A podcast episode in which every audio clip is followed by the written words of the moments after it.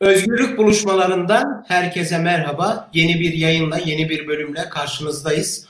Bugün konuğum Hacettepe Üniversitesi Siyaset Bilimi ve Kamu Yönetimi Bölümü öğretim üyesi Profesör Doktor Mete Kaan Kaynar. Mete Hoca aynı zamanda benim doktora tez danışmanım. Değerli hocam, davetimizi davetimize katıldığınız için, bizi kırmadığınız için çok teşekkür ederiz. Hoş geldiniz. Hoş bulduk. Ee, ben teşekkür ederim beni davet ettiğiniz için. Çok sevindim e, davet ettiğinize. Çok sağ ol Nurettin.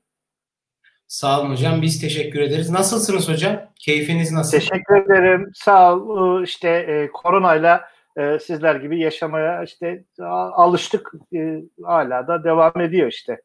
Biraz evet. normalleşme olsa da. Biraz normalleşme yani vaka sayılarında biraz tavsama oldu ama tekrar bir tırmanış söz konusu son özellikle bir haftadır.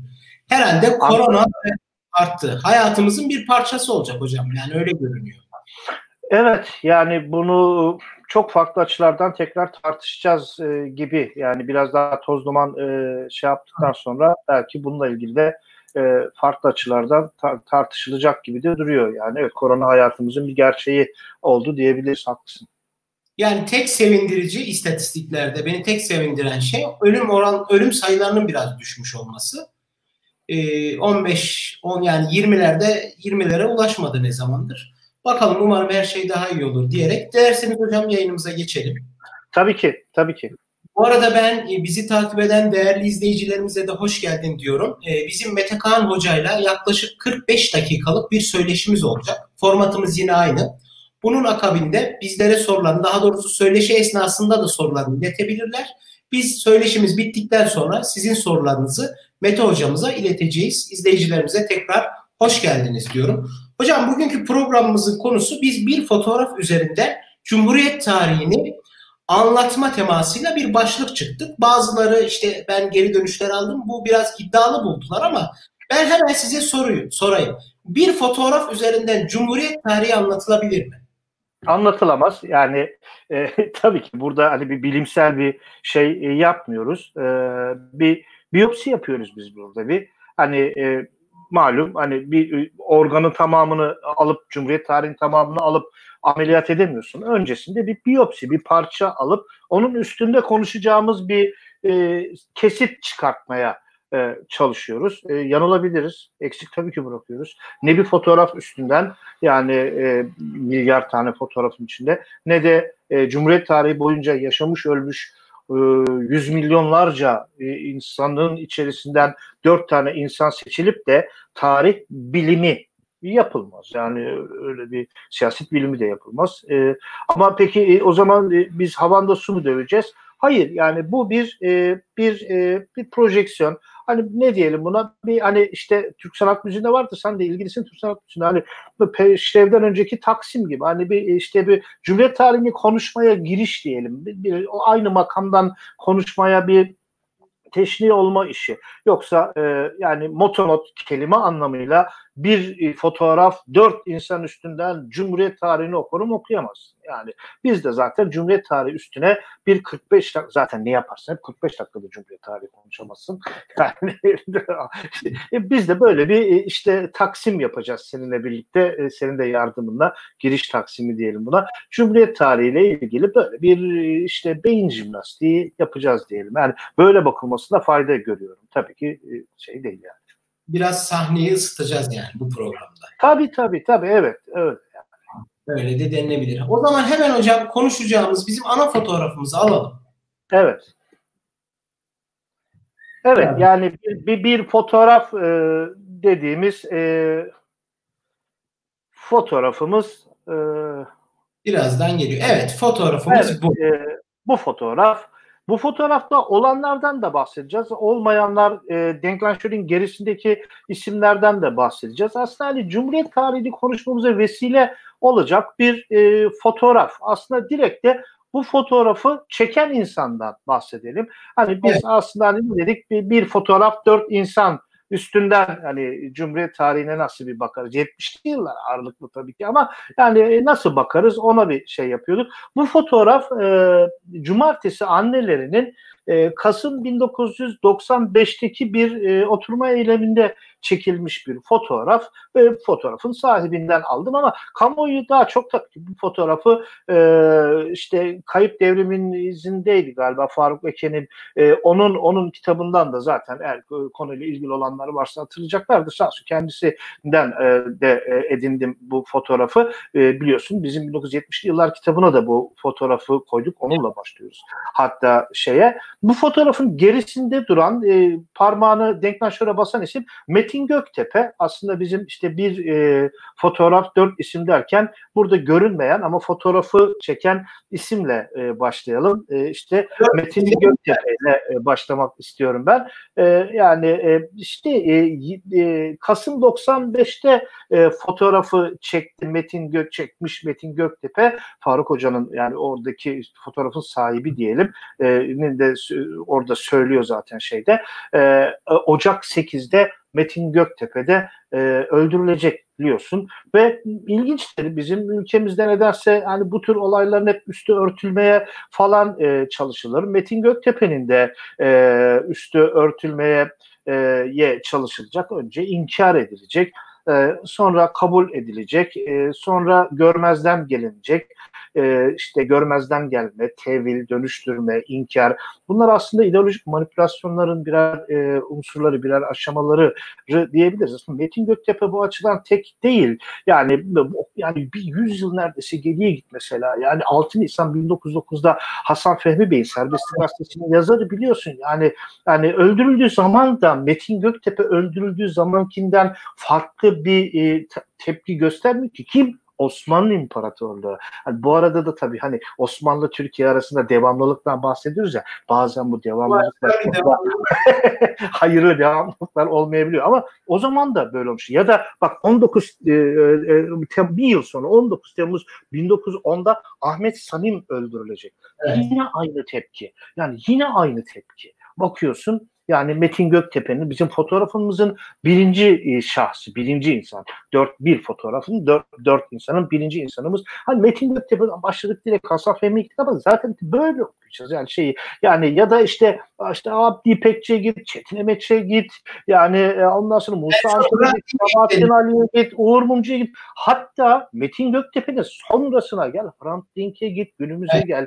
Yani baktığımızda aslında yani bu bizim bu fotoğrafın birinci elemanından hareketle Türkiye'de faili meçhul cinayetler, Türkiye'de gazeteci cinayetleri, Türkiye'de okur yazar adamlara yöne ya, ya da genel olarak politik cinayetler diyelim ve devlet ilişkisi ap ayrı 10 tane program yapılabilecek berekette ne yazık ki bir e, mevzu. Şimdi e, ana fotoğrafımıza bir dönersek sonra oldukça hani e, ironik bir e, şey e, var. Hani e, şeyde. Şimdi bak e, ana fotoğrafa sana zahmet olmasa dönebilirsek Nurettin. Şimdi bu, bu, bu foto bu fotoğrafta da e, şimdi 27 Mayıs 1995'te cumartesi anneleri e, eyleme başlayacaklar. Mesela şimdi 27 Mayıs dendiğimizde dediğimizde biz hiçbir zaman hani cumartesi annelerinin e, evet. oturma eylemine başlatan ama evet yani darbeden yani işte e, 60, 70, 80, 90, 35 yıl sonra seneyi devriyesinde bu olay başlıyor. Tabii ki tevafuk dedikleri eskilerin yani yoksa hani 27 sene denk getirmek için falan filan değil biraz sonra zaten o konuya da gireceğim. Şimdi e, fotoğrafta bir başka resim dikkatimizi çekiyor. O başka bir e, faili meçhul. Fotoğrafı çeken iki ay sonra faili meçhul olacak. Ve oradaki kitlenin hepsi bambaşka faili meçhulleri ri, ri, bulunması için oradalar. Yani bu Türkiye gerçeğini e, ne bundan daha güzel hani nasıl özetlenir ki? Hani nasıl biyopsi yapılır ki? Hani ben başta sordun ya buradan bilim yapılır mı? Ya hem yapılır hem yapılmaz. Bak işte hani hani bu, bu bir kesit yani buradan bayağı biz e, işte faili meçhulleri Metin Göktepe'nin üzerinden bu fotoğrafın üzerinden okuyabileceğimizi düşünüyorum. Yani e, Metin Göktepe ile ilgili fotoğraflara e, dönmemiz mümkün olabilirse ana akım medyada yani e, tabii ki bütün medyada demiyorum o dönemin ana akım medyasında yani bir olay devlet tarafından kabul edilene kadar doğru düzgün bir haber görmüyoruz. Yani mesela ben burada e, Yalçın Doğan'ın şeyini e, koymuşum. E, yaklaşık bir yıl sonranın şeyi bir gazete bir gazete köşe yazısında bir, bir iki paragraflık bir dokundurmanın dışında örneğin dönemin Milliyet Gazetesi'nde bir haberi doğru düzgün e, rastlamıyoruz. E, ben sesini almakta zorlandım Nurettin. Yanlış hatırlamıyorsam savcının Metin Göktepe'nin öldürülmesinden sonra bu işkence yüzünden değil mi? İşkence sebebiyle olmadı diye bir şey vardı. Raporu Aa, e, evet evet doğru doğru. Yani e, e ilk başta e, işte ee, e, Eyüp'te çünkü cenazesi bulunuyor Metin Göktepe'nin. O dolayısıyla Eyüp Cumhuriyet Başsavcısı bakıyor. E, o dönemin Cumhuriyet Başsavcısı Erol Can Özkan e, diyor ki gözaltına aldık ama yani e, o bizi akşamüstü serbest bıraktık. E, sonra da Eyüp'te bir çay bahçesinde çay içerken ya rahatlam, rahatsızlanmış, e, vefat etmiş yani bizim alakamız yok falan filan diyor. Ama daha sonra hani bu bizim iddiamız bir iddia değil artık bir ispatlanmış ve bundan e, bir başka ileriki fotoğrafta da zaten şey var. Beş polis de zaten işkenceden suçlu e, bulunuyor. Bu buradan siz hukuk devletine gidildin, buradan derin devlete gidebilirsiniz, buradan Türkiye'de medya siyaset ilişkisine gidebilirsiniz. Bu işte bizim ana fotoğrafımız ve bizim dört kişi konuşacağız dedik ki onun birincisi Metin Göktepe'nin e, ne diyelim vakasından, case'inden gideceğiniz yer bir sürüdür. Biz burada hani tadımlık e, ana hatlarıyla bu e, şeyde e, de durabiliriz. O, o fotoğrafta e, da bizim ana fotoğrafımızda e, bir diğer bir e, karakterimiz artık yavaştan yavaştan fotoğrafın içine girelim. Görünen fotoğrafta görünenlerle e, ilgilenelim. Ana fotoğrafa bir dönebilirsek orada yaşlı bir e, annenin resmini göreceğiz. 2019 Ağustos'unda aramızdan ayrıldı. De, Elmas Hanım. E, fotoğrafta işte tam da o en önde e, önünde bir gözlüklü adamın resmini tutan e, başörtülü e, bir e, annenin e, resmini e, görüyoruz. Biraz da onun etrafından e, dolanıp böyle biraz daha hayatı da çok ilginç. Yani çocukluğu. Evet, evet. Evet, evet, evet, evet. Ama ona ona gelmeden önce şeye biraz e, daha e, şey değinmek isterim. Ya şimdi bakın bu hani 27 Mayıs'ta dedik ya hani 27 Mayıs 1995'te cumartesi anneleri toplanmaya başlıyor. Bu fotoğrafta zaten ondan 6 ay sonra Kasım 1995'te çekilmiş ama bu anneleri buraya getiren tabii ki bizim fotoğrafımızın ikinci karakteri Elmas anneyi de oraya getiren e, o dinamiklerden de bahsetmemiz gerekiyor. ne ilginçtir? E, olay ta 12 Mart 1995'e dönüyor. O da yine Türk siyasi hayatının çok önemli günlerinden birisi. O dönem Gazi Mahallesi olaylarının yaşandığı bir dönem. Ve yine 1970'li yılları okuyanların, yaşayanların hiç şaşırmayacağı gibi hiç şaşırmayacağı gibi o günde e, Gazi Mahallesi'nde ağırlıklı olarak e, sol kesimin ve Alevilerin yaşadığı Gazi Mahallesi'nde de bir e, araba hızla kahvehanenin önünden geçer e, ve 1978 Maraş'ındaki o gıcgın dedenin öldürülmesindeki olayı o kadar da benzer bir şekilde orada da bir faili meçhul bırakarak gider ve yine ne faili bulunur ne bir şeyi bulunur ve ondan sonra Gazi Mahallesi kaynamaya başlar ki ertesi günlerde yaklaşık 15 bin kişi Gazi Mahallesi'nde bu e, silahlı saldırı olayını protesto etmek isteyecekler. Ama gerçekten işte hedef göstererek e, normal mermilerle atışlar yapılacak, cesetler ortalıkta tekmelenmeye başladı. Fotoğrafları var bunların arkadaşım e, paylaşabilirlerse işte gördüğünüz gibi evet. yaralıların, cesetlerin foto işte Gazi Mahallesi'nden bir e, kesit de burada da görebiliyorsunuz. E, Gazi Mahallesi birbirine gidecek. İşte e, peki bizim fotoğrafımızda ne alakası var bunların? Hasan Ocak da o e, gençlerden e, orta yaşa yakın 1965 doğumlu Hasan Ocak. 1990 95'te olay olduğuna göre demek ki 29-30 yaşlarında bir e, geçkince bir gençten bahsediyoruz. O da orada öğretmen ve orada çay işletmeciliği falan da yapıyor ve e, o da orada buharlaşı veriyor. Yok yani ölüsü de yok, dirisi de yok. E, gözaltına alınıyor. Yine benzer şeyler. Biz gözaltına almadık bilmem de falan filan. Yalnız annesi ve yakınları olayın peşini bırakmayacaklar. Yaklaşık iki ay civarı re, re, bu işin peşine düşecekler ve tesadüf nasıl olacaksa olacak Hasan Ocağ'ın cenazesi Beykoz ormanlarında bulunacak ve basit bir adli tıp e, incelemesiyle cesedin iple ya da telle boğularak öldürüldüğü, öldürülmeden önce işkence gördüğü e, ve elbiselerinin demek ki kanıt bulunması diyorsun. Niye elbiseyi değiştir? E, elbisenin giysilerini değiştirsinler. Elbisesinin değiştirildiği tespit edilecek. Bak şimdi 12 Mart 21 Mart 1995'ten sonra heh, buradaki haberde de zaten ondan bahsediyor ediyor. 21 Mart 1995'ten sonra haber alınamayacak. iki ay koy üstüne yaklaşık 50-60 gün çünkü sonra Hasan Hoca'nın cenazesi olacak. Geliyorsun Mayıs'ın ortalarına 27 Mayıs 95'te de bu insanlar bir araya gelmeye başlayacaklar. Şimdi evet Evet Galatasaray Lisesi'nin önündeki bu olay bizi ta Gazi Mahallesi olaylarına götürüyor. Ama Gazi Mahallesi olayları dediğimizde de önemli. Bir günde ve boşlukta çıkan bir olaydan bahsetmiyoruz yani. Mesela o dönemin e, e, valisi kim? Hayri e, Kozakçıoğlu. Hayri Kozakçıoğlu herhangi bir vali değil. Çok önemli bir önemli bir vali e, Nurettin. Yani 1980 sonrasında çok önemli yerlerde Diyarbakır'da bunlardan birisi valilik yapacak. O dönemde olağan olağanüstü hal bölge valiliği falan gibi bir valilik e, makamı ihtas edilecek. Orada görev yapılacak ve e, yani e, yine diyorum herhangi bir kamu görevlisi değil adam. Niye? Şimdi bakın bir e, e, şey e, hakkında e, sayın valimiz hakkında bir e, şariya çıkacak 120 bin dolar parayı iç ettiği yani Birleşmiş Milletler mültecilere yardım fonu gibi bir paranın e, fondaki parayı iç ettiği e, söylenecek. Ama e, Ali Koçoğlu da diyecek, yok diyecek. Mustafa Kalemli de şahit. Mustafa Kalemli kim?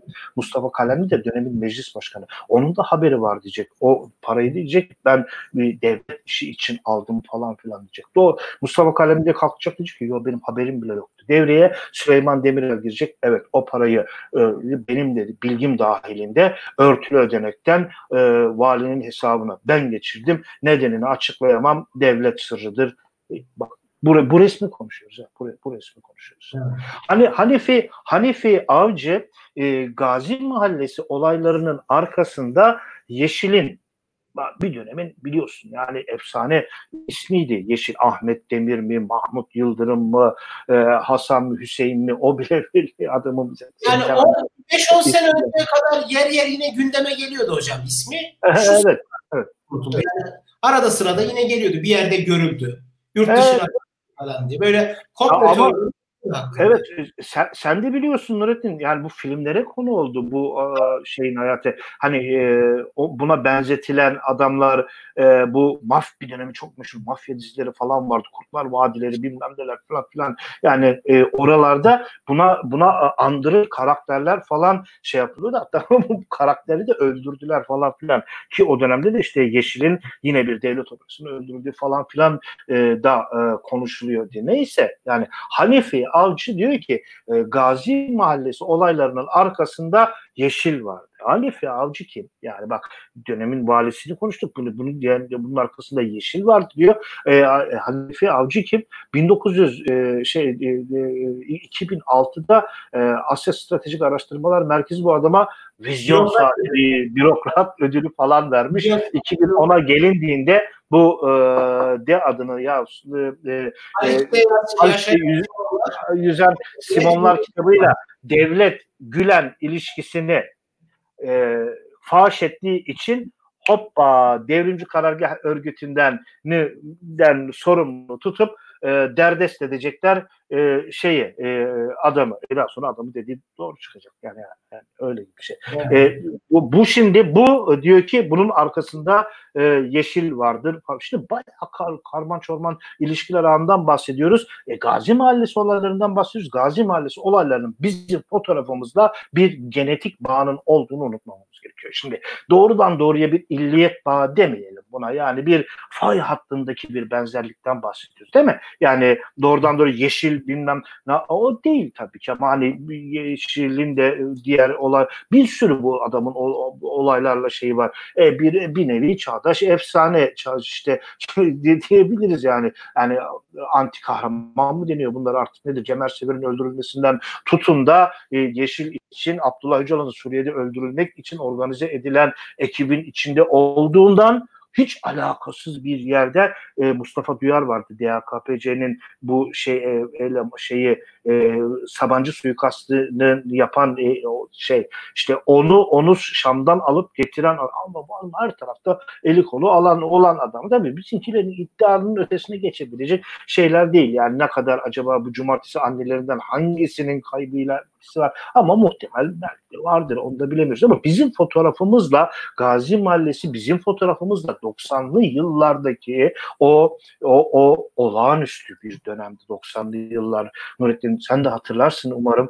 Yani e, çünkü e, faili meçhul cinayetler kayıplar a, efendim su, suikastler yani Sivas olayları Başbağlar katliamı işte e, Uğur Mumcu'nun öldürülüşü yani şeyin Diyarbakır Emniyet Müdürü'nün Gaffar Okka'nın öldürülüşü hani o o yıllarla da bir genetik de bağı, bağı bu fotoğrafın doğrudan doğruya var. Ama birazcık daha yakına gelirsek hani bu e, hani bizim e, ikinci ismimiz. Hani şimdi biraz daha bu resmi e, bir fo- fotoğrafın genelini bir araya getiren bizim e, o başörtülü e, Elmas annemiz de dahil e, o onların hepsini bir araya getiren iklim üzerinde konuştuk ama e, Elmas Eren e, üstünde de e, az bir şey e, konuşmak e, gerekiyor. E, ön, ön, e, alamadım sesini kusura bakma. Çocukluğunda yaşadığı bir hadise de çok ilginç. Ondan evet, da Evet, evet. Yani e, 2019'da 88 yaşında olduğuna göre 30'ların başları doğumlu e, bir hanımefendiden bahsediyoruz. 88 yaşında 2019'da bahsediyor. 30 küsur yıl oğlunun mezarını aradı e, bu kadıncağız. E, onun e, kızlarıyla falan bizim Ayşem Sezer Şanlı kendi doktora tezinde e, Ayşem sen de tanıyorsun. Sen de, bir teşviki mesain oldu Ayşem'le uzunca bir dönem.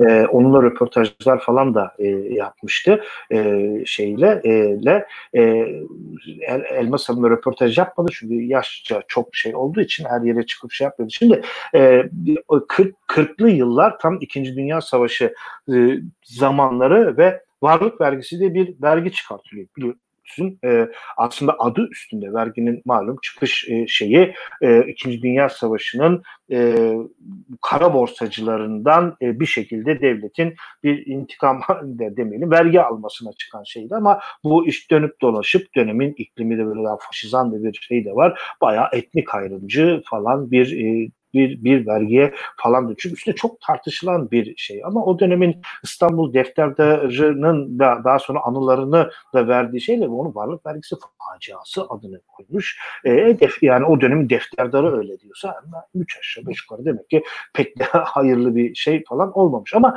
yani o dönemin ikliminde bir vergi korkusu herkeste var. Yalnız yine Türk siyasi Türkiye realitesi e, millet e, devletten vergi kaçırmaya çalışırken devletin elemanları da bulduğundan e, bulduğunun gırtlağına yapışıp alabildiği kadar vergi alma şeyinde. Yani e, yaklaşık dörtte bir vergi alınması falan filan gerekirken millet baya baya ürününü saklamaya çalışıyor ama devlet de bulduğu yerde ürünün neredeyse yarısına el koyuyor. El koyuyor. İşte, evet. E, şey e, ha, e, Elmas Hanım'ın anne babası da bayağı böyle işte kuvayi milliyeci falan filan bir e, babası var. İsmail Kurt işte. Ünlü jandarma komutanı. Evet evet yani gönüllü jandarma komutanlığı falan filan yapmış ve hani kendisi asker bir adam falan değil ama yani paramiliter diyelim yani o dönemin işte e, şeylerinden birisi. Artık o ununu elemiş çünkü Dünya Savaşı zamanından bahsediyoruz. Elini duvara asmış falan filan. E, işte oğlu e, şeyin başında ikinci varlık vergisini şey yaptığı zaman da e, o da CHP'li inönücü bir aileden falan geliyor. Lakin e, onlar da yani işte e, gelirler de ürünün yarısını alırlar diye demek ki e, bir bir kısmını bilmem ne falan saklıyorlar. E, çat kapı e, anne evin avlusunda temizlik yaparken falan böyle Muhtar, jandarma, vergi tahsildarı çat kapı geliyorlar. E ne işte vergi için ne kadar buğday ne kadar şu bu falan olduğunu şey yapacaklar. E işte neyse onu gösteriyorlar falan filan. E daha başka var mı falan diyorlar. O dönemde de işte e, Elmas Hanım da onlu, onlu, on, on beşli yaşlar işte yani ergen diyebileceğimiz belki işte yaşlarda e, bir genç kız e var diyor işte şurada bizim bir şeyimiz var diyor. Muhtar devreye giriyor. Yok ya o çocuk nereden bilecek diyor. He, kafadan atıyordur falan. Yok diyor sen diyor, diyor babamın malını diyor benden daha mı iyi biliyorsun diyor. Ee, tabii ki artık ne yapıyorlar ne diyorlar orası bilinmez ama e, işte muhtar gidiyor bunu e, Elmas Hanım'ın babası Yusuf Bey'e Yusuf Kurt'a anlatıyor.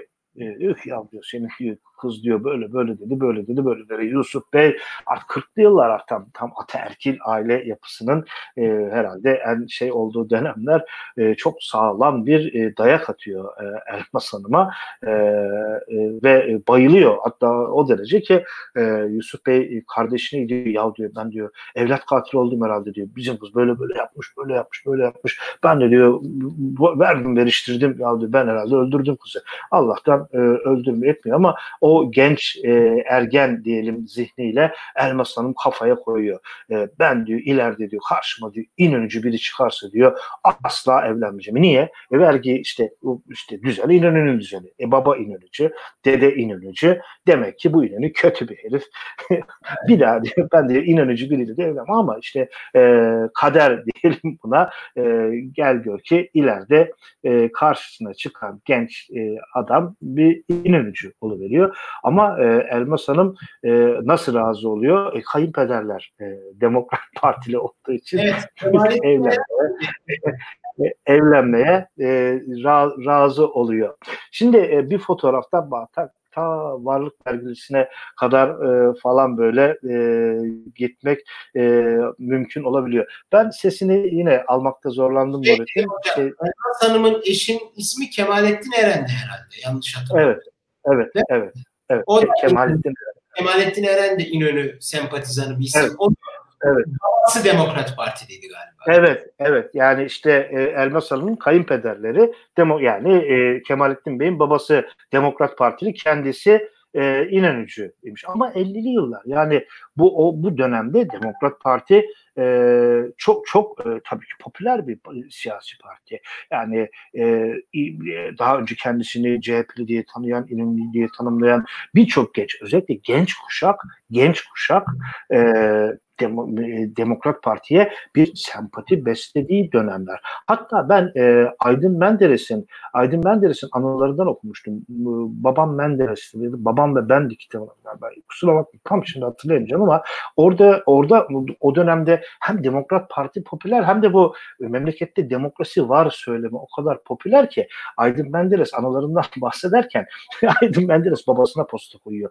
O, o da o dönemde ergen şey diyor memlekette demokrasi var falan diyor. Hani baya işte babaya baba otoritesine tepki gösteren bile memlekette demokrasi var deyip kapıyı vurup çıktığı bir dönem. Demokrat Parti'nin popüler olduğu bir dönem. Yani 40'lı yılların ikinci İkinci Dünya Savaşı'nın bittiği dönem. Millet CHP'den farklı bir parti de e, yani e, bilmiyor diye rahatlıkla diyebiliriz. Yani terakkiperver diyeceksin sen şimdi sen bu Cumhuriyet Türkası falan diyeceksin de bu Anadolu'ya çok e, sirayet eden o köylünün yani e, çünkü köylü derken yani Türk toplumu köylü. Yani e, malum Cumhuriyet'in kurulduğu dönemde yüzde seksen küsürü kırda köyde yaşayan bir tarım toplumundan bahsediyoruz. 40'lı yılların ortasında da oran e, iki tık aşağı iki tık yukarı. Çok farklı değil yani. Gene çok bariz bir köylü toplumu. Terakkiperver'in de Serbest Cumhuriyet Fırkası'nın da Demokrat Parti'den farklı olarak Nurettin e, çok böyle hani köye, kırsala işte Elmas Hanım gibi, Kemalettin Bey gibi, ne bileyim işte Yusuf Kurt gibi falan.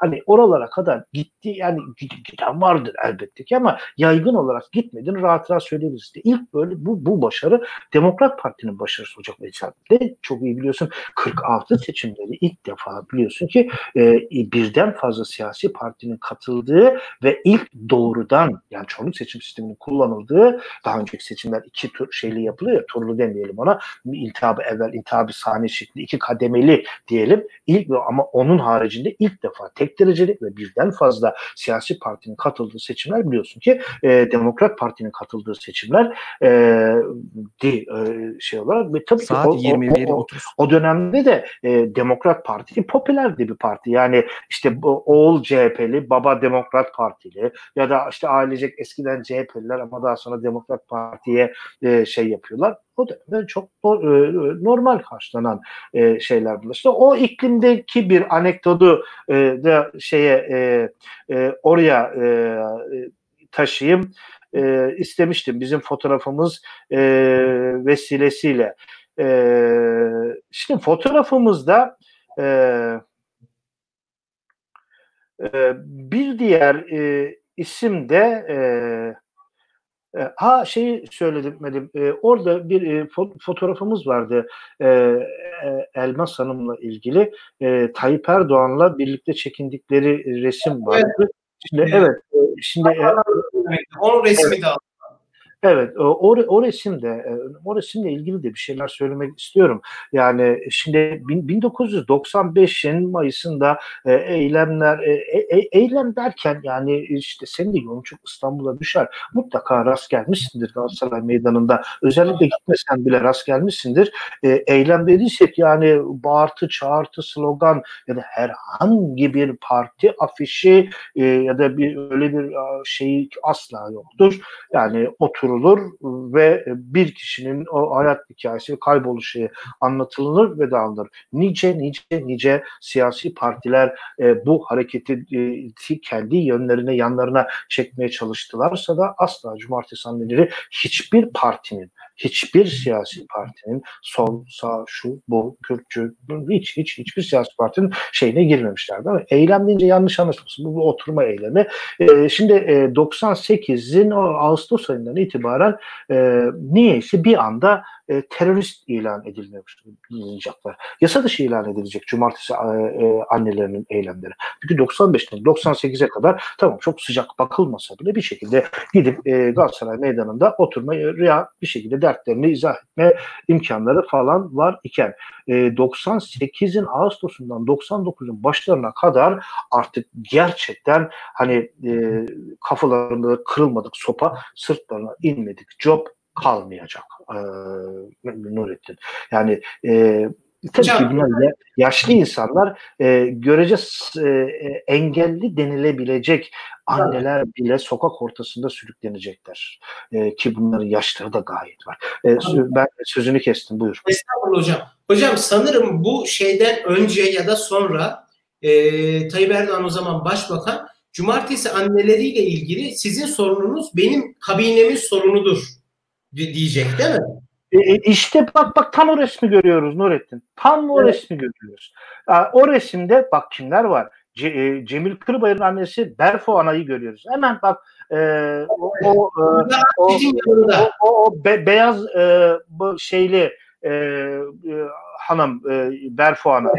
Evet. E, Hayrettin Eren'in annesi bizim resmimizin ikinci kahramanımız Elmas Eren o resimde. Ondan sonra Kasım Alpsoy'un babası bak cumartesi anneleri bir tabir. Burada bir anne, kadın, cinsiyet arama. Yani e, Erdoğan Alpsoy erkek, bir cumartesi annesi. Yani sen de gönül koyuyorsan git cumartesi annesi olarak Galatasaray Meydanı'nda o onların koyduğu kurallara uyarak oturma eylemine gönül ver, destek ol. Cumartesi, e ben erkeğim mesela cumartesi annesi. Şimdi bunu bir artık anne e, işte kadın değil bir siyasal bir şey olarak bir kavram olarak kullanıyorlar. E, Kasım Alpsoy'un o da bir e, kayıp. E, babası e, Erdoğan Alpsoy orada. E, Fehmi Tosun'un annesi Hanım Tosun orada. Abdurrahman Coşkun'un e, annesi Hediye Coşkun orada.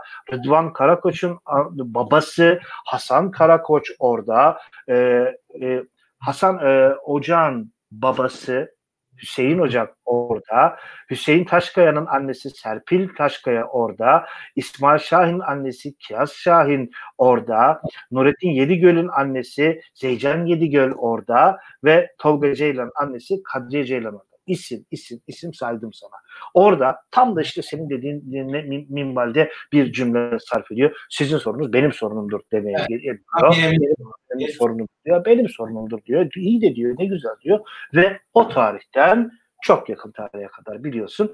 Yine hani sorunlar çözülüyor mu? E, çözülmüyor ama hiç değilse bu insanlar e, e, gidip e, bir şekilde en azından dertlerini e, dökebilecekleri bir mecra bulacaklar. Ne zamana kadar? E, işte çok yakın zamanda Süleyman Soylu'nun İçişleri Bakanı olduğu dönemde tekrar bunlar e, işte e, biliyorsun o tarihte sadece Galatasaray Meydanı değil Ankara'daki e, bizim insan hakları anıtından tut da e, şeye kadar o minicik anıtın etrafının bile polis barikatıyla çevrildiğini, insan hakları anıtının gerisine ne karakol kurulduğunu falan da e, Türkiye e, bugünleri de e, de e, görecek. E, bu fotoğraf özlenen bir fotoğraf. Keşke sadece e, çağırıp da da e, efendim e, işte sizin yani gönül alma yarım elma gönül alma değil. Keşke e, siyasi düşüncesi ne olursa olsun e, hiçbir şekilde faili meçhul denilen bir şeyler olmasa bu ülkede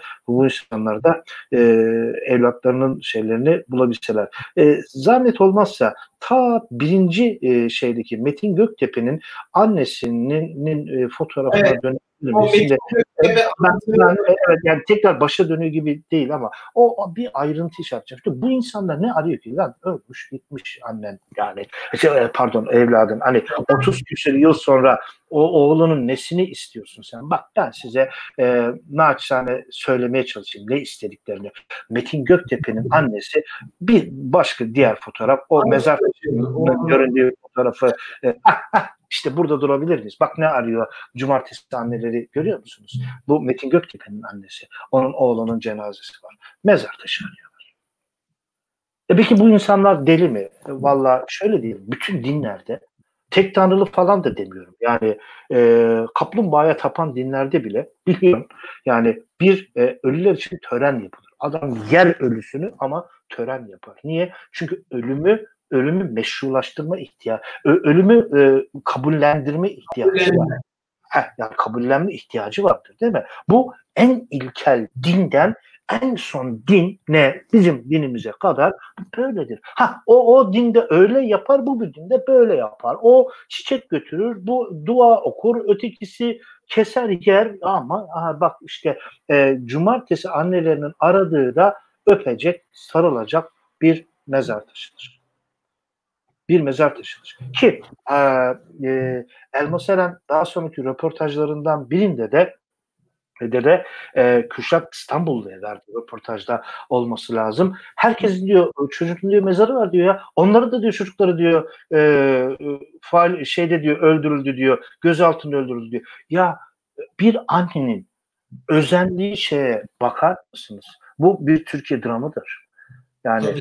Ya diyor e, onun da diyor oğlu diyor e, göz altında öldürdü ama diyor onun diyor oğlunun diyor mezarı var diyor. E, yani benim, benim diyor mezarı olsun diyor. İsteğinin ne kadar dramatik bir şey oldu. Yani sadece mezar taşı istiyor. Evet. Yani, yani ben, belki biz erkekler olarak Nurettin bunu bunu ne kadar dilimize dolarsak dolarım anlamakta zor e, anlayabildiğimizde zannetmiyorum. Sadece kıyısının köşesinden dolanıyoruz diyelim. Öyle. E, ama hani şu fotoğraf e, cumartesi annelerinin yağmura, yaşa, kara, copa, koronaya rağmen niye orada olduklarını, bu inadın nasıl bir inat, bu arayışın neyin arayışı olduğunu yeter. Bu fotoğraf gösteriyor. Bunu arıyorlar kardeşim bu insanlar. Yani imreniyor çünkü e, bir mezar taşı var dua okuyacak. Bizden yani e, şimdi yani işte bayram gelir, seyran gelir. Bizler ölmüş büyüklerimizin mezarlarına gideriz, dua ederiz. Yani e çünkü orada o onun orada olduğunu falan hani bil, bilmek isteriz değil mi? Yani, yani mezar, me, mezar ziyareti bir de biraz da böyle bir şeydir. Yani gidersin. Yani ev, istirahatgah denir ya hocam. Hani sabit bir mekanı artık istirahat ettiği. Yani o yüzden oradaki istirahat, istirahatgah kelimesi de çok önemli. Hocam o zaman ben hemen şöyle bir şey e, hatırlatayım size.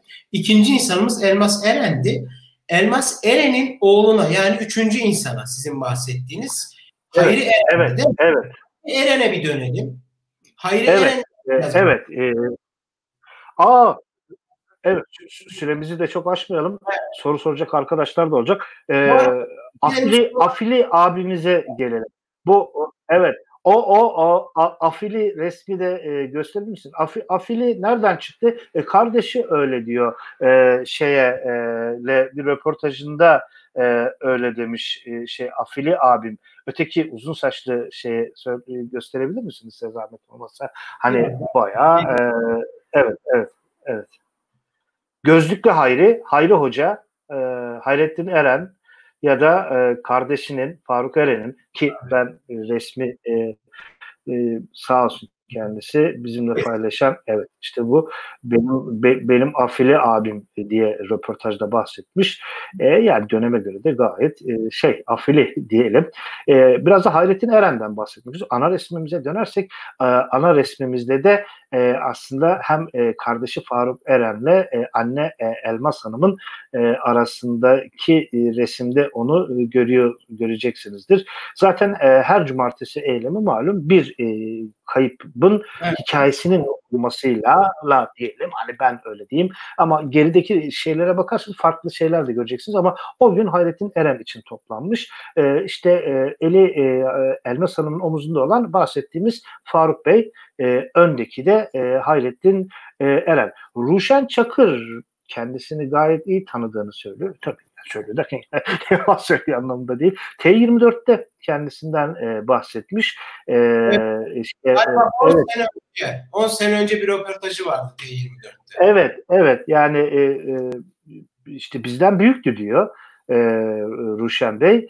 E, biz diyor hani e, onun ağzıyla konuşuyorum tabii işte e, Galatasaray me- mezunları falan olarak diyor onun gözünde diyor hani e, Burjuva bebesiydik. E, o ise işte kenar, ke, kenar mahalle çocuğuydu. İstanbul işte Kasımpaşa, Ok Meydanı, Hasköy semtlerinin bitirim delikanlısı. Olumlu anlamda söylüyorum bunu. Kötü anlamda falan değil.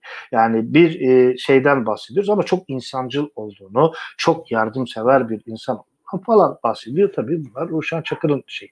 Hayrettin Er'in bir özelliği 12 Eylül'den sonraki ilk gözaltı kaybı olması. 21 Kasım 1980'de evet yani e, bir e, bir şekilde gözaltına alınıyor. E, evet yani e, gözaltına alıp Karagümrük Karakolu, İstanbul Karagümrük Karakolu'na götürülüyor ve işte o tarihten sonra e, kendisinden e, bir şekilde bir daha haber alınamıyor. Hasan Ocak gibi de olmuyor. Yani e, aynı yere dönmeyeceğim tabii ki işte bu işte e, iki ay sonra falan e, Hasan Ocak'ın cesedi ne yazık ki bulunuyor e, falan.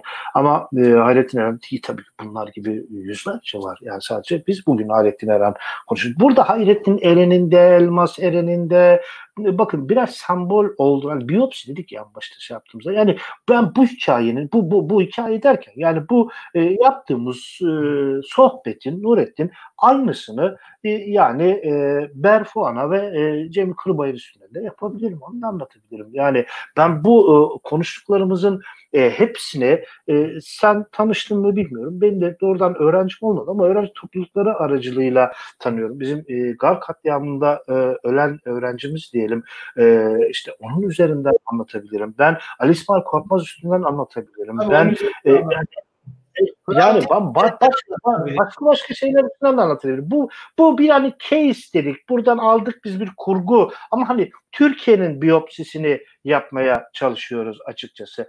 Ee, annesi e, hemen tabii ki e, peşinden Karagümrük e, karakoluna giderler e, ve Karagümrük karakolunun karşısında e, tabii şimdi karşısında bilemem şimdi ne kadar değişti. Arabası durur e, şeyin e, Hacı Murat bilirsin Murat 124 e, 34 e, F e, 6798 plakalı e, arabası e, e, Hayrettin Hayri Hoca'nın gözlüklü Hayri'nin arabası duruyor. E, Elmas Hanım gider e, der yani oğlum buradaymış der. E, yok der anne der e, işte e, ha ben, ben bir gideyim sorayım der. Dönünce gülerek e, gelir. Hani bu gülerek gülümseyerek anlamında falan filan falan bir şey değil. Hatta Elmas Hanım sorar evladım ne gülüyorsun ne bu kadar komik olan der. Hatta Elmas Hanım'ı itelerler düşer Elmas Hanım. Git buradan yani başına iş açma sen oğlunu da unut bunu da unut falan filan diye. Yani olay böyle hani gülümsedi küçümsedi falan değil. Bayağı kamerayı gülüyordur ve Elmas Hanım da tepki gösterir. Yani der, yani ne gülüyorsun evladım der. İteler. E oğlumun arabası burada. Sen diyorsun ki oğlum yok ama araba burada. Yani kedi burada ciğer nerede falan filan hesabı e, şeye e, e, kaybolur e, bu şekilde e, şey yapar gider. Zamandan biraz tasarruf da etmek için e, çünkü çok e, da şey yapmak istemiyorum. Hemen hemen doldurduk diyelim. E, dördüncü e, elemanımıza gelecek olur isek evet, Er General'den bahsedelim. Or General değil.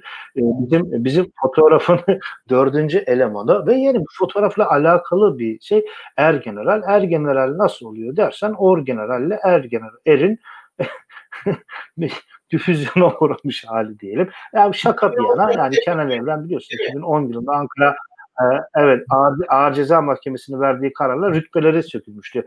12 Eylül darbesini planlamak ve e, mevcut hükümeti e, işte e, e, ortadan kaldırmaya yönelik bilmem neden falan filan e, ve e, yaşayan iki üyesi 12 Eylül'ün Tahsin Şahikaya ve e, Kenan Evren'in rütbeleri sökülerek er olarak e, defnedilmişti.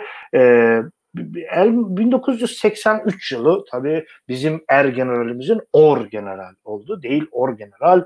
Efendim 1983 şeyi e, demek ki daha yeni cumhurbaşkanı seçilmiş. E, devlet başkanı 80-83 arasında zaten darbe yaptığında genelkurmay başkanı her, her şeyi Türkiye'nin 80-83 arasının her şeyi Kenan Evren o yaz Balıkesir Edremit'te e, tatilini yapmaya karar verir ve e, bu, bu bir şekilde kamuoyunda falan da demek ki yansıyınca Elmas Eren ve akrabaları ve bazı başka kayıt yakınlarıyla birlikte soluğu Edremit'te alırlar. Amaç ne? Amaç yahu işte gidin derdimizi söyleyelim de en azından oğlumuzu daha 83 çünkü oğlanın yaşadığı demek ki düşünülüyor yani kaybolalı daha işte 3 yıl civarı falan olmuş yani e, bunu bulsunlar falan filan. Tabii ki Kenan Evren Edremit'te de e, şeyle görüşmüyor. Oradaki bir polis amirine e, tamam biz u, u, u, iletiriz diyor demek ki e, şeyle e, bir dilekçe veriyorlar ve e, gerçekten herhalde iletiyor bilinmez. E, aradan 2-3 ay geçtikten sonra El Cezire'ye El mesela konuştuğunda bu anekdotu anlatıyor bizlere e, bize e, Nurettin. E, e, kocaman diyor bir, bir kağıt göndermişler falan. E, e biz de bulamıyoruz. Bulursanız bize haber verin. Tövbe bismillah. Yani hani e, ben kibarca dalga geçmek değil, başkaları başka şey anlasınlar. Yani kafamı buluyorsun diyelim. Yani bu, bu şekilde hani in, bir insanoğlunun insanoğluna yapacağı iş falan da değil. Yani ne? Yani bulursanız bize haber verin diyor. Res, resmi bir yazıda. Hani ne yapacağım? Bulursanız bir daha haber verelim de götür işkence yap diye mi haber verelim falan. Kenan Evren öldüğünde de yine bizim resimle alakalı ben oturup Kenan Evren 12 Eylül falan filan hani tabii anlatılabilir ama hani bu şu anki sohbetimizin konusu değil. Ee, üç grup e, şey yapacak. E, bayağı kalabalık bir cenaze töreni olacak e, Kenan Evren'in.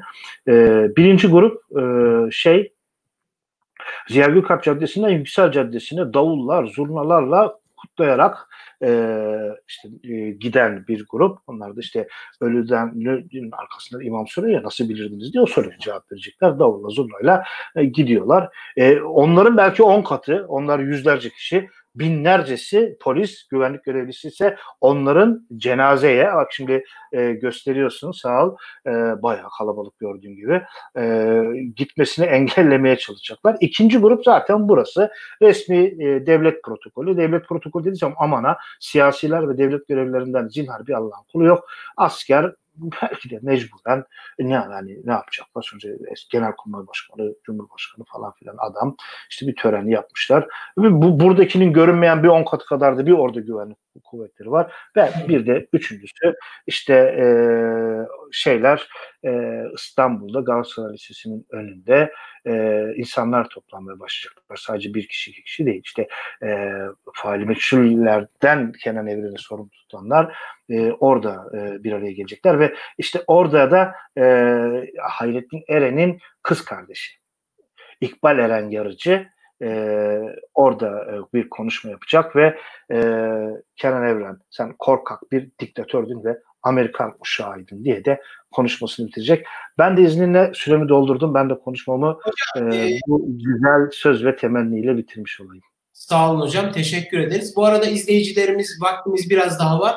Sorularını iletebilirler. Hocam Tabii. E, benim anladığım kadarıyla Türkiye'de siz 1909'da Hasan Fehmi'nin öldürülmesinden bahsettiniz. İnsan hakları ihlali ya da ne bileyim insanların hukukunun devlet aygıtında bulunan, daha doğrusu devlet tarafından e, suistimale uğratılması ya da ne bileyim tasallut edilmesi hem Osmanlı'da hem Türkiye Cumhuriyeti'nde kronik olan şeylerden bir tanesi. Yani devamlı olan evet, bir şey. Evet. Hala e, maalesef insan hakları ihlalleri ve hukuk devletiyle bağdaşmayan uygulamalar var. Cumartesi anneleri de bu uygulamalara karşı yani bu uygulamalarda e, şey olan, muzdarip olan çok sembol bir kesim benim anladığım kadarıyla. Evet. Biz bu programda aslında hani Cumhuriyet tarihinin özetlenmesi derken Cumhuriyet tarihinde hatta Osmanlı'nın son döneminde yaşanan insan hakları ihlalleri ve hukuk devletinin katledilmesini Cumhuriyet Cumartesi anneleri üzerinden özetlemeye evet. çalıştık. Bunlar da dediğiniz gibi Metin Göktepe bunlardan bir tanesi. Hani bu dediğiniz Hrant Dink üzerinden de okunur. Uğur Mumcu üzerinden de okunur. Ya da ne bileyim Abdi İpekçi üzerinden de okunabilir. Ama Metin Göktepe, sonra Elmas Eren, Hayri Eren ve bunların belki de en şiddetli yaşandığı dönem olan 80 darbesi sonrası dönemin Kudretli Paşası Kenan Evren de bizim dördüncü insanımızdı diyerek noktayı koyalım. Hocam bir soru gelmiş. Kerem Hocaoğlu Bey'den gelmiş. Hemen onu iletiyorum. Cumartesi anneleri konusunda Refah Partisi'nin tutumu ve politikasını yorumlama, yorumlayabilir misiniz? İslami siyasetin İslamcı siyasetin cumartesi anneleriyle ilgili tutumu nasıl olmuştur? Ee, Bu bir yani diğer soruyu sonra alalım. İlk önce e, ilk cevaplayalım.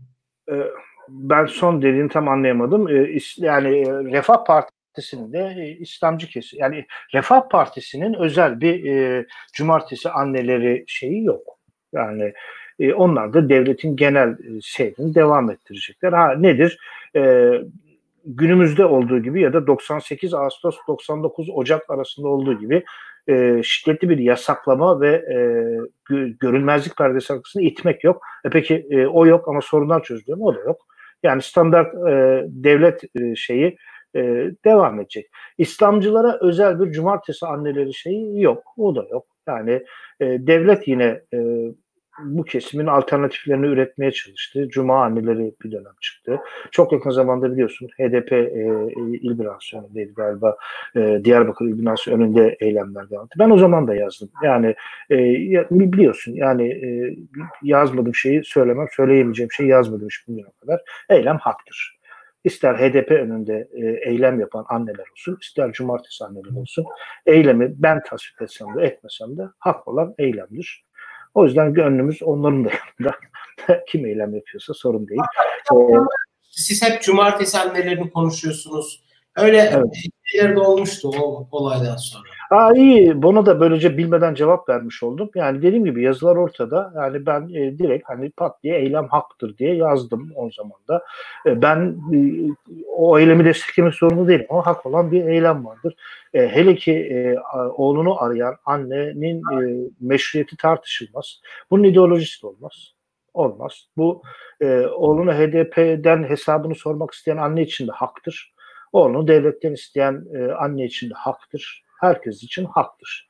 Yani e, tartışılacak bir tarafı şey yok. İslamcı yani İslamcı siyasetin de bu özel hani ben e, e, ya şunu şey yapamıyoruz. Yani İslamcı siyasetin e, şeye bakışı diye apayrı üstünde böyle e, yarım saat konuşabileceğimiz bir durum yok. Genel devlet siyasetinin çok dışında bir şey yok. Bu sadece İslamcılar için değil ki. Yani onun yok da CHP'nin var. Öyle yani.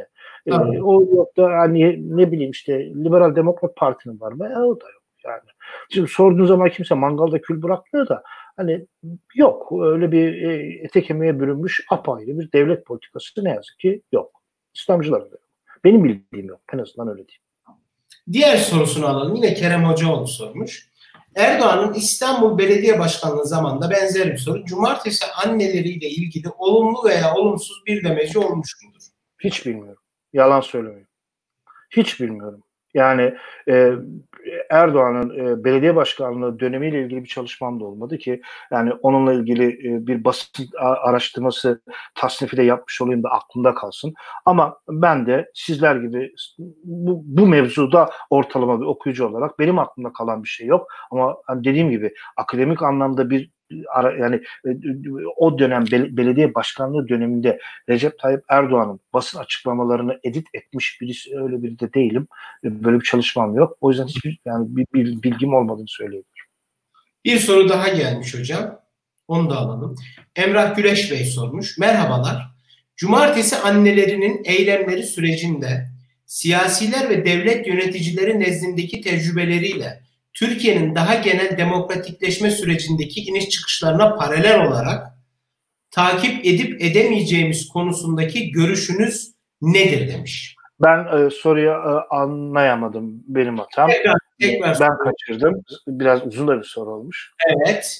Merhabalar. Cumartesi annelerinin eylemleri süresince siyasiler ve devlet yöneticileri nezdindeki tecrübeleriyle Türkiye'nin daha genel demokratikleşme sürecindeki iniş çıkışlarını paralel olarak takip edip edemeyeceğimiz konusundaki görüşünüz nedir? Anladığım kadarıyla Türkiye'nin belli bir dönem hani Türkiye'de yükselen bir demokratikleşme dalgası oluyor. Adalet ve Kalkınma Partisi iktidarının ilk yılları gibi. Ondan sonra tekrar bir iniş oluyor. Ters dalga geliyor.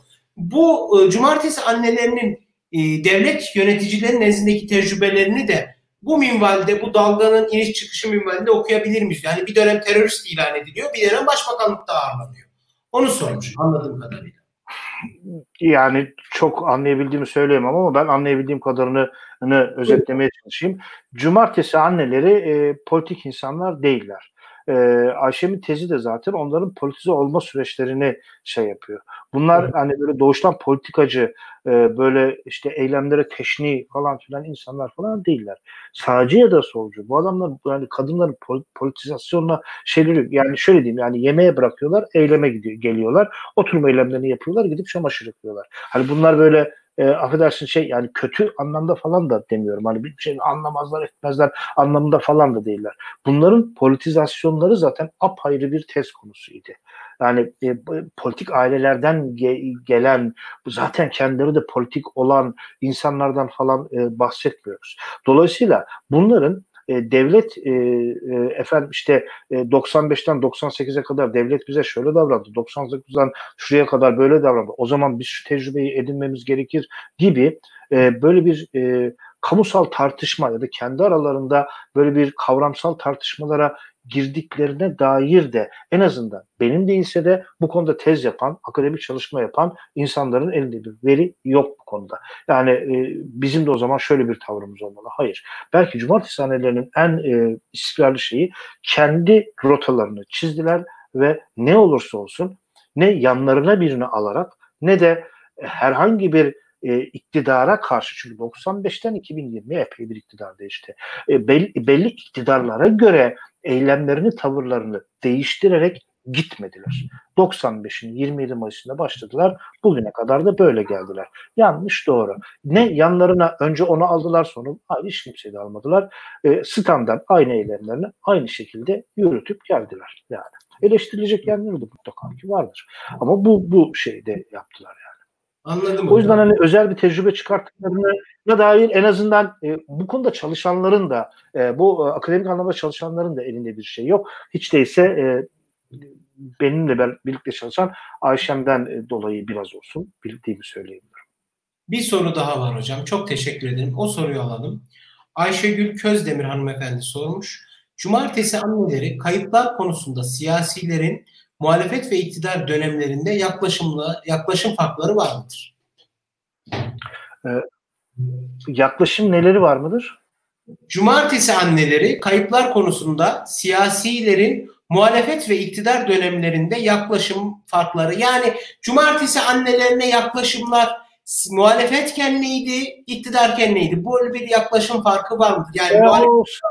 standart yani partiler muhalefetteyken e, hep iyidirler. Ya, yani bu, bu biraz da bizim Türk siyasetinin sorunu. Yani sadece cumartesi anneleri mevzu falan değil ki. Bugün e, yani standart bir e, herhangi bir ismine bile bakmadan bir siyasi partinin programını çekin. Çevre konusundaki, insan hakları konusundaki, ne bileyim e, işte ekonomi konusundaki falan e, görüşlerine bir bakın. Aman ya Rabbi hemen o partiye oy veresiniz gelir. Yani hiç fark etmez. Standart havuzu elinize atın. Başka bir partininkini çekin. Yani muhteşem. Yani bunlar evet, insan hakları konusunda yani aynı şekil e, cumartesi haneleri için de geçerli. Bunlar acayip humanist, acayip insancıl, acayip işte insan haklarına ve işte hukukun üstünlüğüne falan muazzam değer veren aman ya Rabbi aman ya Rabbi partiler falandır. Yani o iktidar koltuğunda bir şey var herhalde. Oturduktan kısa bir süre sonra hiç fark etmiyor hangisi oldu. Hepsinin aynı şekilde evrildiğini ve aynı ceberrut şeyin içlerinden püskürdüğünü falan görüyoruz. Orada ya da bir şey yani, muhalefetteyken hepsi iyi. Ve bu mevzu sadece cumartesi anneleriyle falan alakalı da değil yani. E, her konuda muhteşemler. İktidara gelince bir sorun oluyor. Yani şey diyorum, parti programına bakıp eğer oy vermeye karar vereceksek çok kararsız kalırız. Yani tabii tabii. Buradaki vaat edilen şeylerle icra edilen şeyler arasındaki makas Aa. çok yani. Kesinlikle doğru. Kesinlikle doğru Nurettin. Haklısın. Yani e, çok ciddi bir makas var. Yani biraz daha böyle kuru gürültü programlar hazırlanıyor. Ya da e, parti genel başkanları muhalefetteyken çok daha e, böyle bir e, belagat düzeyinde konuşuyorlar. Önlerine gelen her sorunu e, yani çok böyle e, or, amiyane tabirle hani ortalıkta dolaşan güzel laflarla kurgulayıp paketleyip sana sunuyorlar. E, ama iktidara geldiklerinde olsun kısa bir süre sonra e, A partisi B partisi de fark etmiyor. Ciddi bir dönüşüm geçiriyorlar ve içlerinden o e, tek parti bir anda püskürü veriyor. Hocam e, ben son soru başka soru yok. Son soruyu da ben sormuş olayım. E, uzun bir soru sormuş olabilirim içerik muhteviyat bakımından ama 5 dakikada özetlemenizi isteyeceğim. Şimdi bu cumartesi anneleri biz aslında 70'li yıllara referans verdik. Türkiye'nin 1970'li yılları ne zamandır diyorsunuz zaten siz de yazınızda. Ben sadece şunu soracağım. 1970'li yılların siyasi reflekslerini ya da 1970'li yılların siyasi tezahürlerini 2000'lerin sonunda, 2010'ların e, sonunda bile görüyoruz. Zaten işte 2019'da vefat etti diyorsunuz. Yani 70'leri Türk siyasi hayatı açısından özel ve önemli kılan temel dinamikleri nelerdir hocam? Çok kısa özetlerseniz, bu çok kısa özetlenmeyecek bir şey, zor bir şey istiyorum ama çok kısaca özetlerseniz programımızı öyle bitirelim. Tabii tabii. Yani şöyle yapalım. Yani çok ana hatlarıyla ve e, çok kaba taslak olunca hatayı da e, açık oluyor elbette ki. Bir kere 70'li yıllar, özellikle 70'li yılların e, ikinci yarısına doğru gelinirken artık kapitalizm İkinci Dünya Savaşı sonrasındaki girdiği genişleme dönemini bitirmiş durumda. Birsel Kuruç Hoca'nın sözleriyle söyleyecek olursak güler yüzlü kapitalizm dönemi sona ermiş durumda. Çünkü İkinci Dünya Savaşı boyunca ciddi bir şekilde pastanın genişlediğini görüyoruz. Welfare state dediğimiz şey de bunun üstüne inşa edilecek. Ama gerek petrol krizleri gerekse uluslararası konjüktürdeki dönüşüm yavaş yavaş artık 70'li yılların ikinci yarısına gelindiğinde o yapıyı dönüştürmeye başlayacak. Bize o yapının dönüşümünün yansıyışı 24 Ocak 80 olacak. Ama 24 Ocak 80 sadece bize özgü bir şeyler falan bahsetmiyoruz malum biliyorsun. Yani 70'li yılların ikinci yarısından sonra tüm dünyada da önce kapitalizmin merkezi daha sonra da Türkiye'nin de içinde bulunduğu periferisinde ciddi bir dönüşüm yaşanacak. Bir kere en geniş ölçekte burayı almamız gerekiyor. İkinci, iki, iki, ikinci olarak 70'li yılların ikinci e, yarısı, yani Türkiye için konuşacak olursak e, e, ciddi bir ekonomik krizi, bizim için de ciddi bir ekonomik kriz. Yani bizdeki e, ithal ikameci e, modelin de artık son sınırına dayandığı dönem. Hani ithal ikamecilik iyi hoş da e, ithal ikamecilik 60'larda hoştu. Çünkü sen e, ithal ikame, ikame de edebileceğin ithalin ikamesi için bile dövize ihtiyacın var. Heh, geldik Demirel'e 70 sente muhtaç şeyine. Çünkü yapı seni oraya getirdi. Hani e, bu, bunun alternatifi 24 Ocak mı olmalıydı? Yani ama hani e, olmalıydı demiyorum. Ama hani bu ithal ikamecilik yani bu bu şeyde bu kalkınma şeyde son sınırına gelinip oturmuştu. 70'li yıllar aynı zamanda Türkiye'nin ciddi anlamda yönetilemezlik sarmalına girdiği dönemi de ifade ediyor. Türkiye'nin biliyorsun 3 dönem e, koalisyonlar dönemi var. Birinci koalisyonlar dönemimiz 1961 65 arası dönem. İkinci koalisyonlar dönemi ve bugünün insanların iyi kötü koalisyonlar dendiğinde en kötü hatıralarıyla aklına geldikleri dönem. Mesela Gümeş Motel olayı herkesin aklına gelir. Milli cephe, milliyetçi cephe hükümetleri herkes işte o dönemin koalisyon hatıraları. Şimdi e, bakıyorsun 74'ün ocağında MSP CHP hükümetiyle birlikte Türkiye 1980'lere kadar gidecek bir koalisyonlar dönemi yaşayacaktır. Ama bu koalisyonlar dönemi öylesine gayri ahlaki e, şeyleri de beraberinde getirecektir ki unutmayalım ki sadece CHP'nin 24 e, CHP'nin Güneş modeli ahlaksız değildir. Ahlaksızdır ama sadece o değildir. Milliyetçi cephelerin kendisi ahlaksızlıktır. CHP'nin güneş modeli de ahlaksızlık. Yani ahlaksızlık silsilesi içerisinde devam eder bu. Yani bu bir siyasi ahlaksızlık. Tabii oradaki kişilerin kendi e, kendi kişisel şeylerinden falan bahsetmiyoruz. Haddimize değil. Yani o kişisel şeyler e, tartışmanın dışında. Şimdi yönetilememezlik. Bak şimdi e, e, Cumhurbaşkanı seçemiyorsun sen.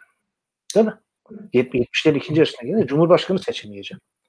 Koalisyon hükümetleri diyoruz ama iktidarların gidiş geliş sürelerini çok rahatlıkla şimdi Google'dan arkadaşlar, e, yayınımızı izleyen arkadaşlar bakabilirler.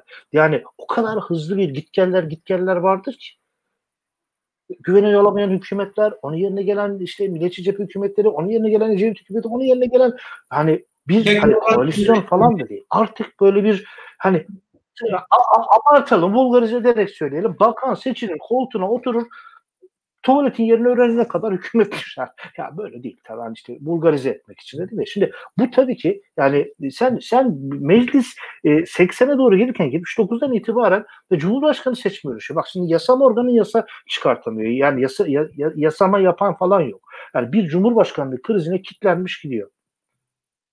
Yani bu hal. Şimdi yürütmenin ikinci şey, yürütme organı bir aya bakanlar habire değişiyor. Yürütmenin ikinci ayağı Cumhurbaşkanı görev süresi bitmiş. Orada oturan bir adam var seçilemiyor. Sokaklar artık o 68'in savaşma, sevişleri onlar gitmiş yerine değil mi? Yerine artık yani hem bir ülkücü şiddet hem de artık 74'ten sonra artık e, o arkadaşlarının 71 muhtırasından sonra ölüler arkadaşlarının isimlerinden Kalaşnikov resmi çizen, Mahir'in isminden Kalaşnikov resmi çizen bir gençlik gelecek. Bunlar bunlar 68'in geçtiğinden daha farklı bir iklim geçti. Bir sürü şey söylenebilir bunlar için ama sokaklar artık birbirlerini kanlı bıçaklısı insanlarla dolu. Yani farklı dünya görüşlerine sahip ve bir masanın etrafında biraz da sertleşerek de olsa tartışabilen insanlar değil artık bunlar. 70'lerin ikinci yarısı da geçtikten sonra artık Türkiye bir sivil savaşa doğru geçer. Bak şimdi iç savaş deyince araya kaynıyor kardeşim. Civil war dediğin zaman senin komşunun komşuyu vurduğu savaştan bahsetmen lazım değil mi? Hı hı. İşte ona gelecek. İç savaş yani ne, ne içi nere dışı nere? Ya üst katın alt katı yan komşunun üst komşu, onun, onu, bunun, bunu, babanın oğlu, kardeşin kardeşi e böyle bir döneme gelecek yani Türkiye. Şimdi, şimdi e, işte 70 sente muhtaç olduğu, işte sokakların ısındığı, kuyrukların arttı. Bak kuyruklar yani e, çünkü ekonomik kriz var. Şimdi e, 70'li yıllar dendiğinde ciddi böyle bir dönemden bahsediyor. Ve 70'li yıllar darbe dediğimiz mefhumu diyeceksin 60'larda darbe olmadı mı? Ondan sonra da darbe olmadı mı? Ama bak şimdi 70'lerin başı da darbe, ortası da darbe girişimi, sonu da darbe girişimi. Şimdi darbe girişimi ve darbeleriyle birlikte 70'li yıllara hemen iki satır bakalım mı? 9 Mart, 12 Mart, 70'lerin başı, 71. 77 1 Mayıs'ı. 77 1 Mayıs'ının kendisinin bir darbe girişimi olduğunu, Türk eşyanlısı bir darbe girişimi olduğunu bizzat Demirel kendisi söyleyecek ve Türk eşyanlısı e, şeyi Nami Kemal Ersun'u e, Yüksek Askeri Şura'yı beklemeden görevden alacak. 77 1 Mayıs hep sol, yok sol iç kavgalıydı, yok kontrgerilla mıydı? Eyvallah o da var da 77 1 Mayıs'ı apayrı bir tartışma dedi. Burada da bir darbe girişim var. Ve 80. Bak şimdi 10 yılda 1, 2, 3 darbe girişimi, 2 darbe var. Ha ondan sonra da darbe var. Var. Ondan önce de darbe var var ama 70'li yıllara baktığında muazzam bir e, şey var. Hani bir e, asker sivil ilişkileri zangır zangır ediyor. 70'li yıllara şeklini veren de de e, bu olacak. Tabii yine diyorum hani e, sadece bu dört cümleyle, beş cümleyle falan bizim 70'li yılları özetlememiz mümkün değil. Ama beş dakika ilk aklına gelen nedir dersen böyle e, paldır paldır ancak ağzıma gelen 3-5 cümle e, ana hatlarıyla bunlar olur diyeyim Metin. Hocam e, programımıza katıldığınız için çok teşekkür ederim. E, bir kısa bir şey söyleyeceğim. Bir e, sanırım izleyicimiz de soru sormuş. Hocam onu da bir dakikayla cevaplayalım. Programımızı bitirelim. Onun sorusu da havada kalmasın. Özgü Alıcı hanımefendi sormuş. Hocam muhalefet iktidar partilerinin siyasi reflekslerinin aslında dediğiniz gibi benzer olduğunu göz önünde bulundurursak bu durum devlet geleneğine mi mahsustur? Hani biraz önce dediniz ya iktidardayken yani vaat ettiğiyle icra ettiği arasındaki makastan bahsettik ya. O, ona e, galiba onunla ilgili bir soru sormuş.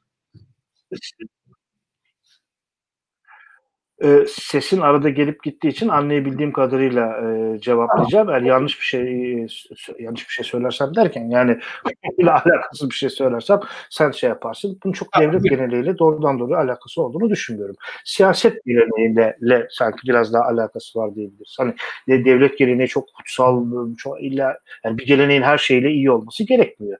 Yani ama bu doğrudan doğru devlet geleneğiyle alakalı bir şey değil. Yani bizim siyasetçilerin ben ben olsam bunu mesela bizim siyasetçilerin popülist diliyle daha bir alakalı sınır kurmaya çalışırdım. Çünkü muhalefetteyken atıp tutması daha kolay. Yani kitlelerle kurdukları ideolojik bağlar çok zayıf. Ancak popülist ya da retorik düzeyde bağ kurabiliyorlar. Haksız mıyım? Yani e, bu sağ sol çok da fark etmiyor. Yani genelinde bir e, kitlelerle sağlam bağlar tesis etme konusunda çok çok sağ da öyle. Çok çok şeyler. Yani retorik düzeyde yani belli eklemlenebilecekleri şeylerle onların üstünden oynayarak bağlar e, e, kur, kurabiliyorlar yani. Yani Türk sağının Türk burjuvazisiyle olan sınıfsal bir bağ falan da yok yani. Ha? Yani Türk solunun işçi sınıfıyla olduğu bağ al birazını al sen Türk liberalleri e, e, yok o yok bu yok. E ne kalıyor geriye? Retorik kalıyor. Yani ben olsa hani ben bence devlet geleneğinden ziyade e, bu, bu bununla bir bağ kurarak açıklamaya gayret ederdim. Yani ben Anladım. böyle olduğunu düşünüyorum daha doğrusu. Ee, hocam yayınımıza katıldığınız için çok teşekkür ederim. Emeğinize, ağzınıza, zihninize sağlık. Bizi izleyen, takip eden, soru soran, sormayan her e, seyircilerimize de çok teşekkür ediyorum. E, herkese iyi akşamlar diliyorum. Hoşçakalın.